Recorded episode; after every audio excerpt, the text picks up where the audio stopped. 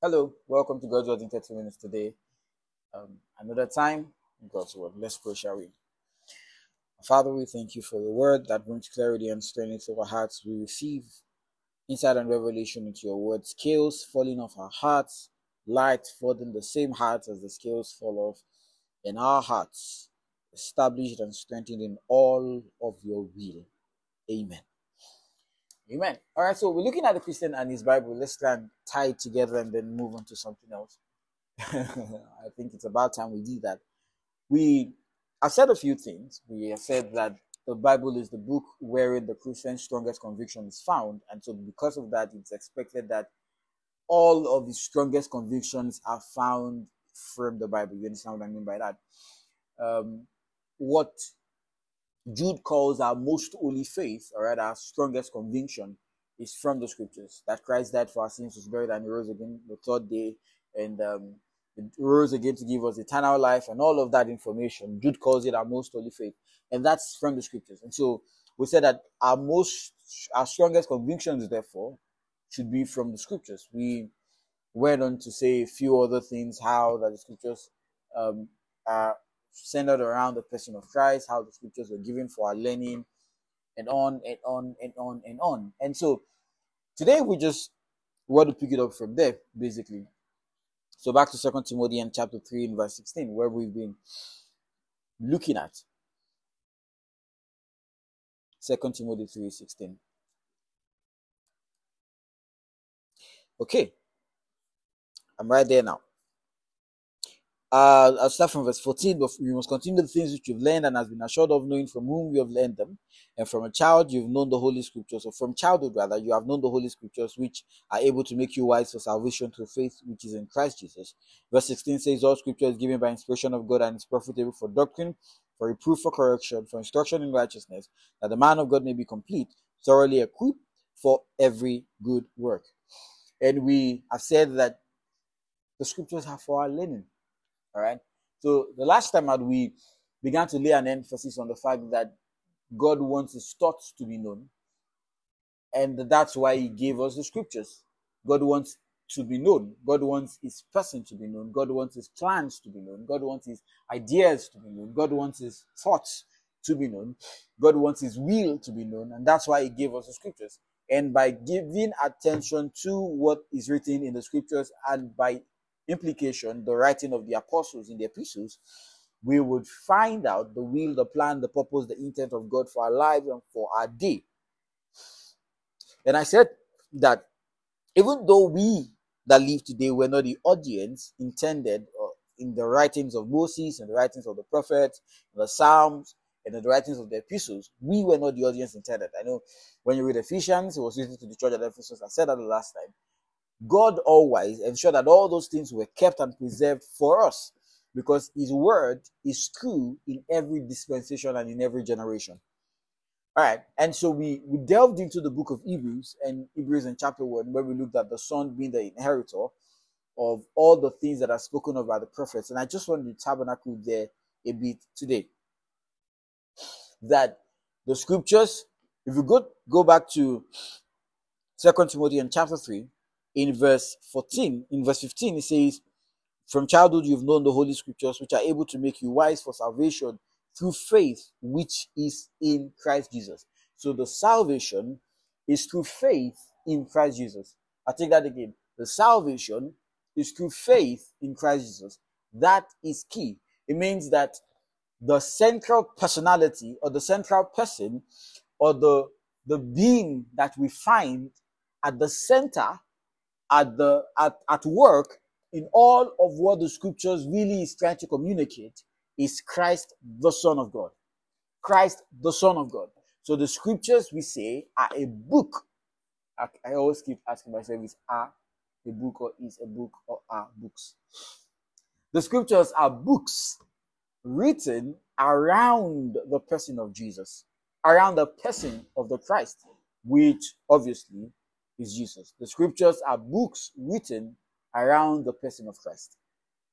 And so in Luke 24, you find Jesus after he rose from the dead and he met his disciples and he said, O fools and slow of heart to believe all that the prophet had spoken, ought not Christ to have suffered these things and to enter into his glory?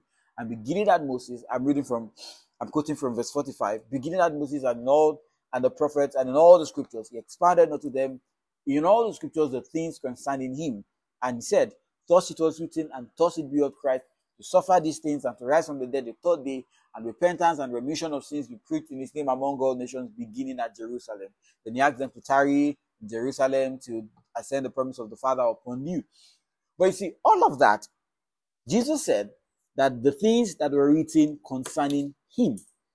In other words, my key, the key that unlocks the scriptures, the key that opens the scriptures up to me, is when I recognize that in all the many things that were said, and the many things that were written, the focus or the central theme, the central personality, the real reason why all of these things were documented is to the end that I would understand the salvation work of the Christ. I'll take that again. The reason all of these things were documented is to the end that I, reading the scriptures today, would understand the salvation work of the Christ. In John chapter 5, we saw this the last time, I'm just going back to it again. John chapter 5. John chapter 5.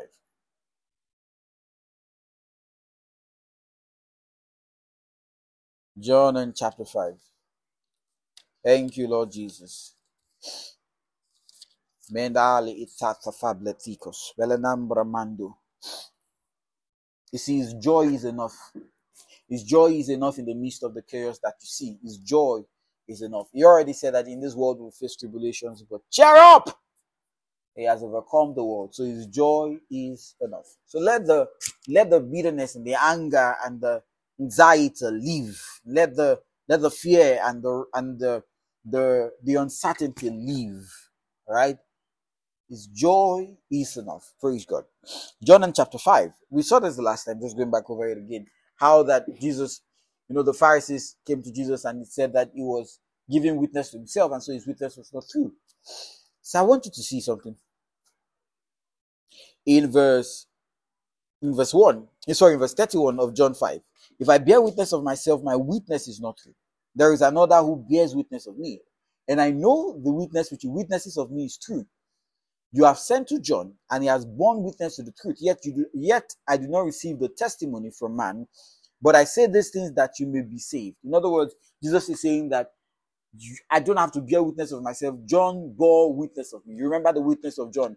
Um, in John chapter 1, he says, uh, This is my beloved, this is um, this is the Lamb of God that behold the Lamb of God that takes away the sins of the world. And then he told his disciples that the one who sent me baptizing told me, Wherever I see that the Spirit comes upon like a dove. It is he who shall baptize with the Holy Ghost, and that is the Lamb of God.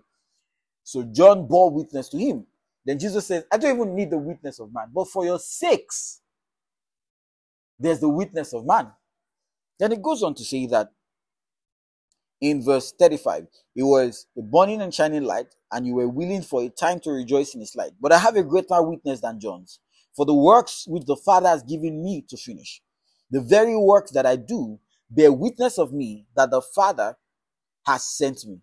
The works which the Father has given me to do, the very works that I do, bear witness of the fact that the Father sent me. What is the work that He accomplished? Listen, here, what Jesus was talking about has not really was not about what He was doing while He was among them. It was, it was what He was going to do. That is, He was going to accomplish what the Father had given Him to accomplish. Hence, the works that he did bore witness of the fact that the Father sent him. Now, obviously, that by implication or by inclusion, that includes all the things he did while he was on earth the miracles, the rod, the healings, the raising of the dead. All of those things were pointers to the fact that God had sent him. But that even more, that's where Hebrews chapter 1 comes in. Hebrews in chapter 1, from verse 2 and 3, and from, from verse 1, 2, 3, and 4 where he calls the son the inheritor of the things that were said by the prophets in sundry times and diverse manners. All right. So that is vital that Jesus says that the works that he would do would bear witness of him. But he goes on to say that, and verse 37, and the Father himself who has sent me has testified. Hold on, hold on.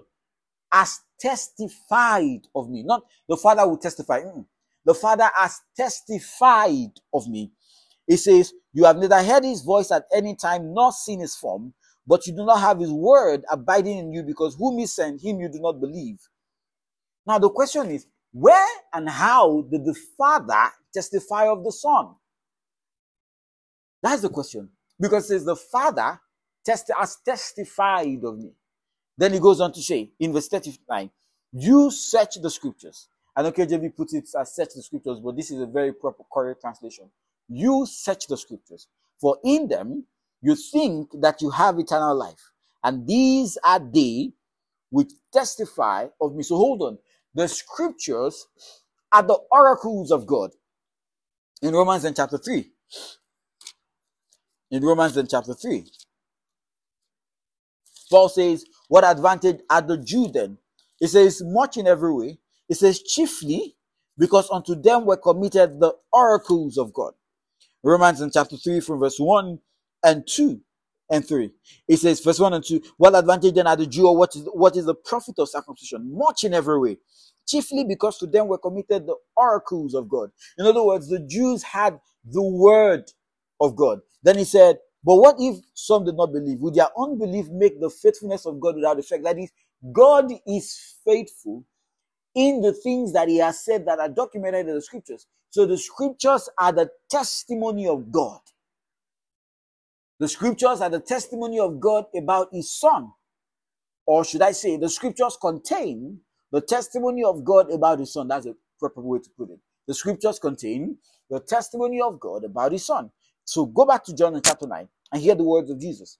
So Jesus says, You search the scriptures, for in them you think that you would have eternal life, but these are they, these are they which testify of me, but you are not willing to come to me that you may have life. The scriptures, listen to this now. The scriptures, therefore, point us to life in Christ. I'll say that again. What you will find in the scriptures, Genesis to Malachi, by inclusion, Matthew to Revelation, it is the teaching that, first of all, to the man that has not the life, grants life in Christ. And then to the man that has the life, that grants on the it grants understanding about that life in Christ. Remember when we said initially that salvation is not just to get a man saved, believe the gospel. We said salvation includes training and nurturing the man. We said we saw in Titus in chapter 2, where Paul told Titus that the grace of God has appeared, bringing salvation and teaching us to deny. So the grace of God that saved us from the wrath of God, like we always like to say. I know I hope you know that the word of God is figurative, right? Maybe some other time we'll look at that. But the grace of God that saves us from wrath to come, that saves us from the condemnation of our sins, the grace of God that saves us from the from our sins and the effect of our sins, that grace of God also teaches us. In other words, we can say that a man, listen to this, a man has not understood the grace of God if he's still living the way he lived before he believed the gospel of Jesus. A man has not come to value, understand, and treasure the grace of God if he lives the way he lived before he believed the gospel of Jesus. Or worse still, if his lifestyle does not improve as a result of the new life that he has received. Do you understand this? So, the scriptures contain the testimony of the Father. So God spoke in the scriptures, and God in the scriptures points us to his son. Are you following this? So let's go back. Let's keep reading. Then he says, he says in verse 41, I do not receive the honor from men, but I know you, that you not you do not have the love of God in you. I have come in my father's name, and you do not receive me. If another comes in his own name, him you will receive.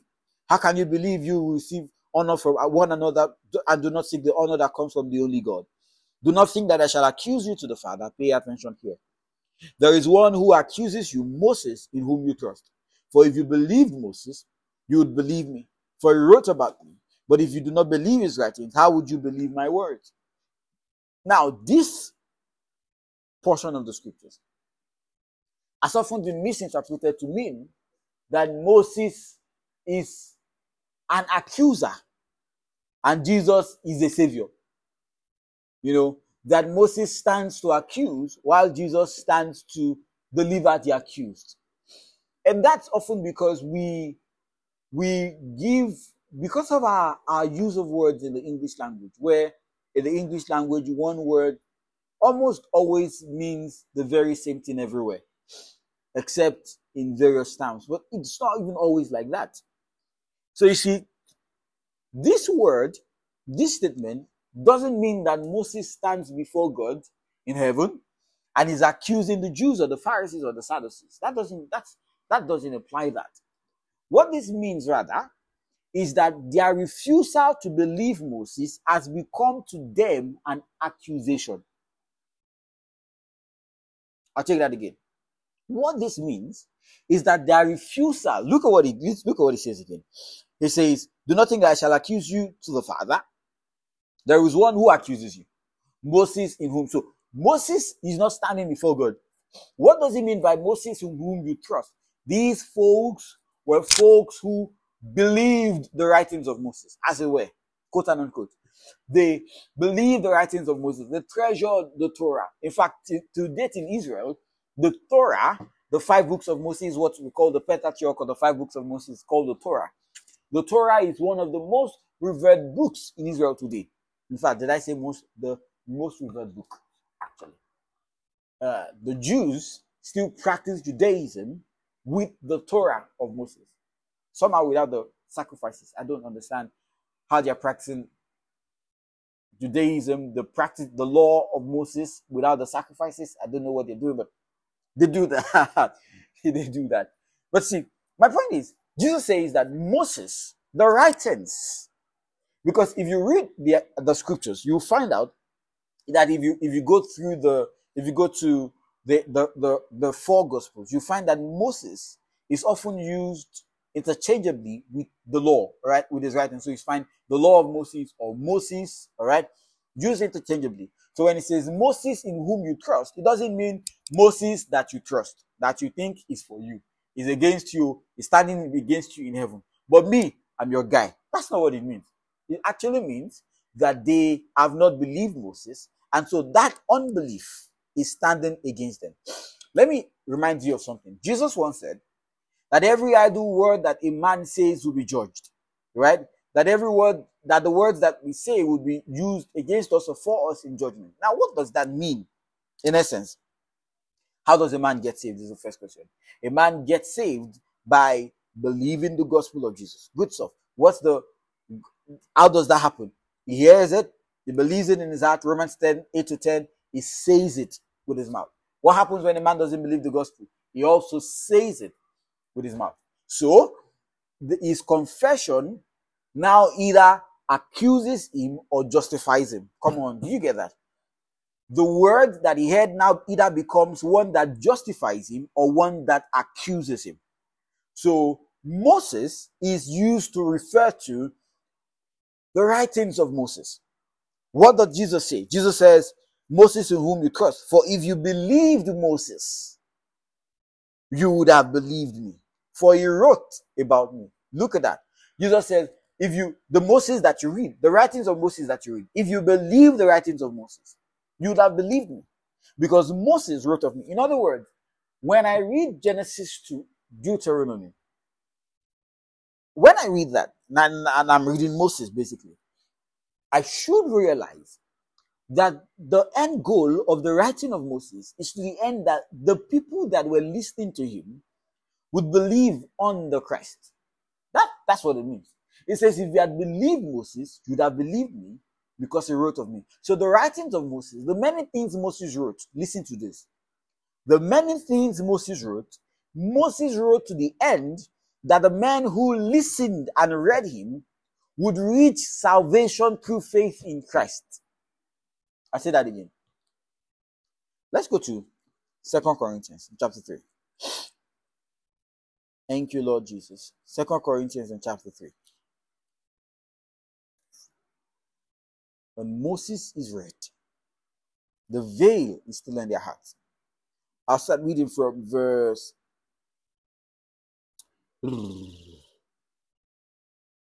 Verse 12. Therefore, since we have such great hope, we use great boldness of speech. Unlike Moses, who put a veil over his face so that the children of Israel could not look steadily at the end of what was passing away. So it looked like Moses is an evil guy. Moses covered his face. But no, no, no, no, no. Keep reading.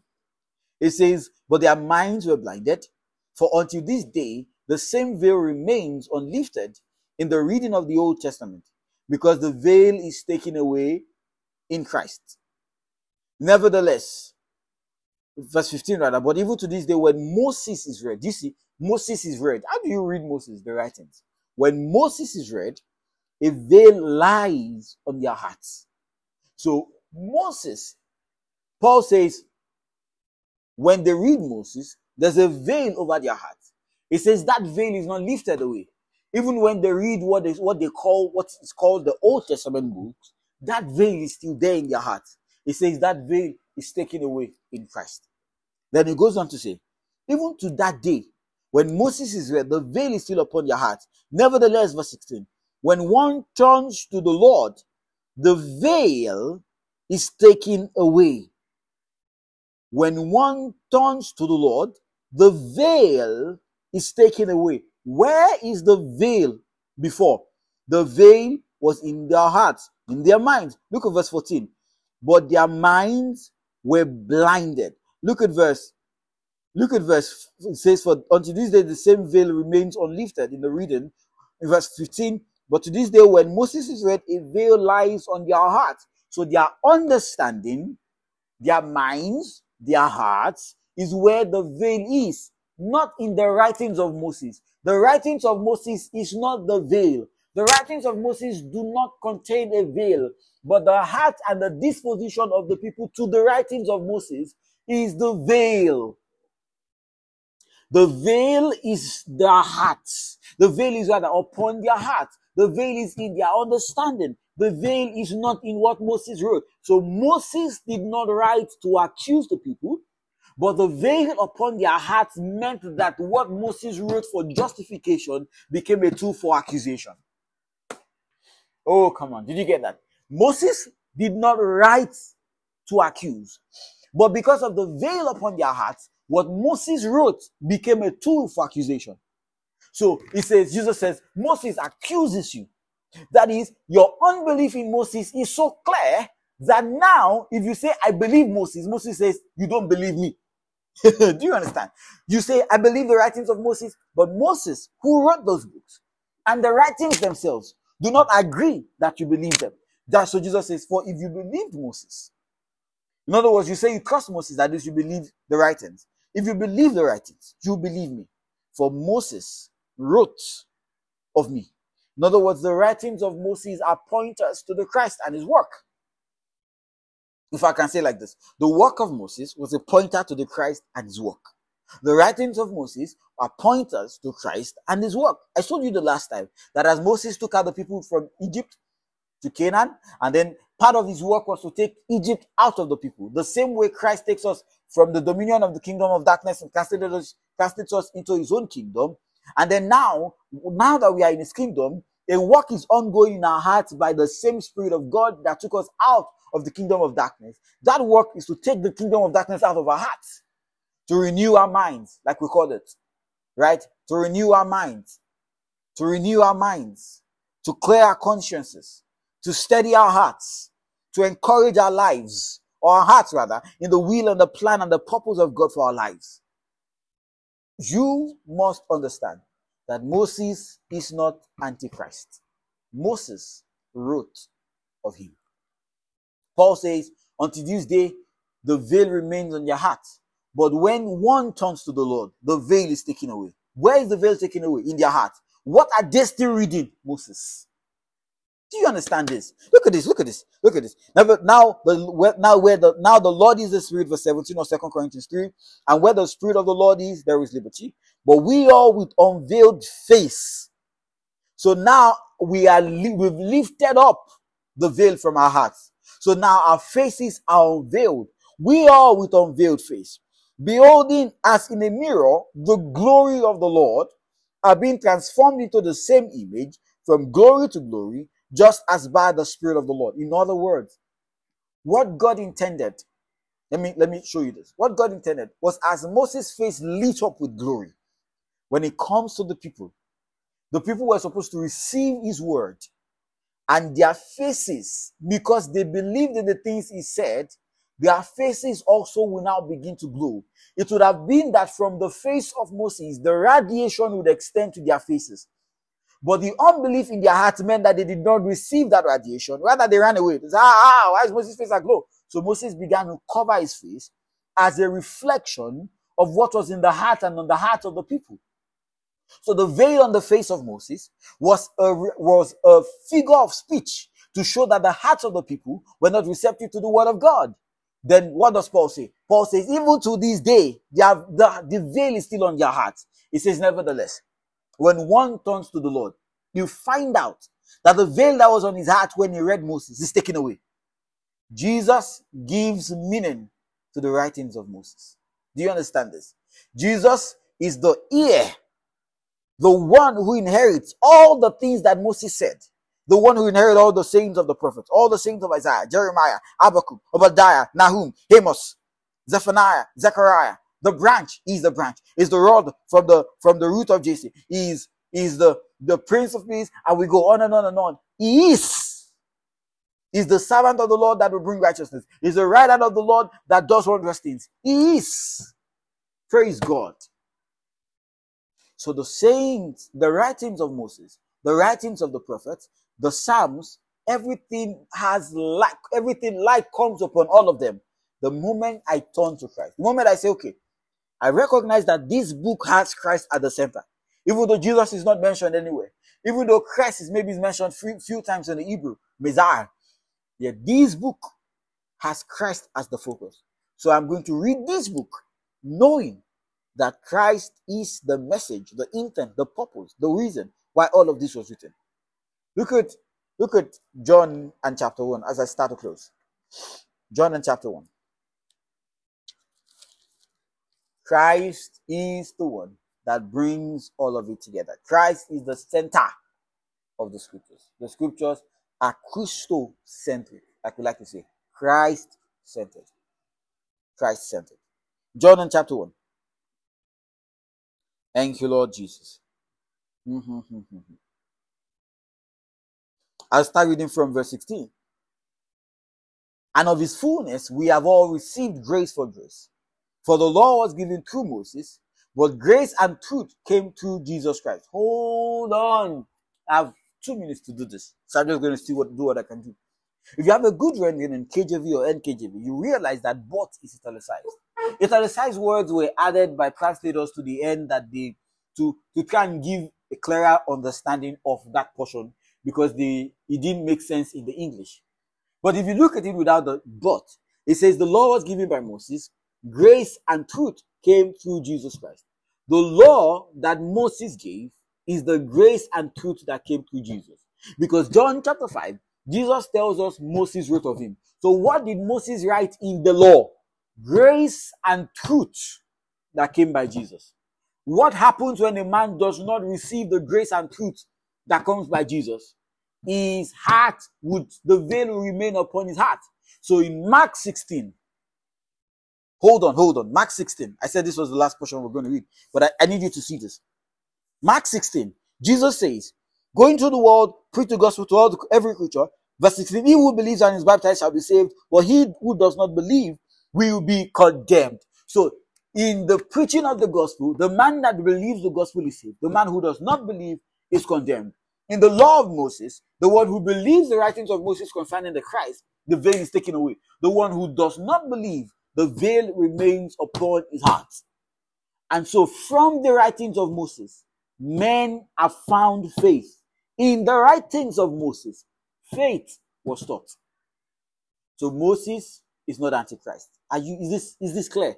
Moses wrote of Christ.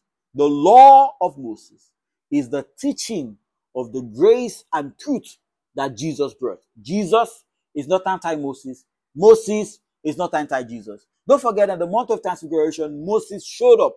If Moses was anti-Jesus, Moses would not. If Jesus was anti-Moses, that would not happen. Moses showed up. You know why? Because Moses spoke of the Christ. The scriptures the writings are about Christ. Till the next time.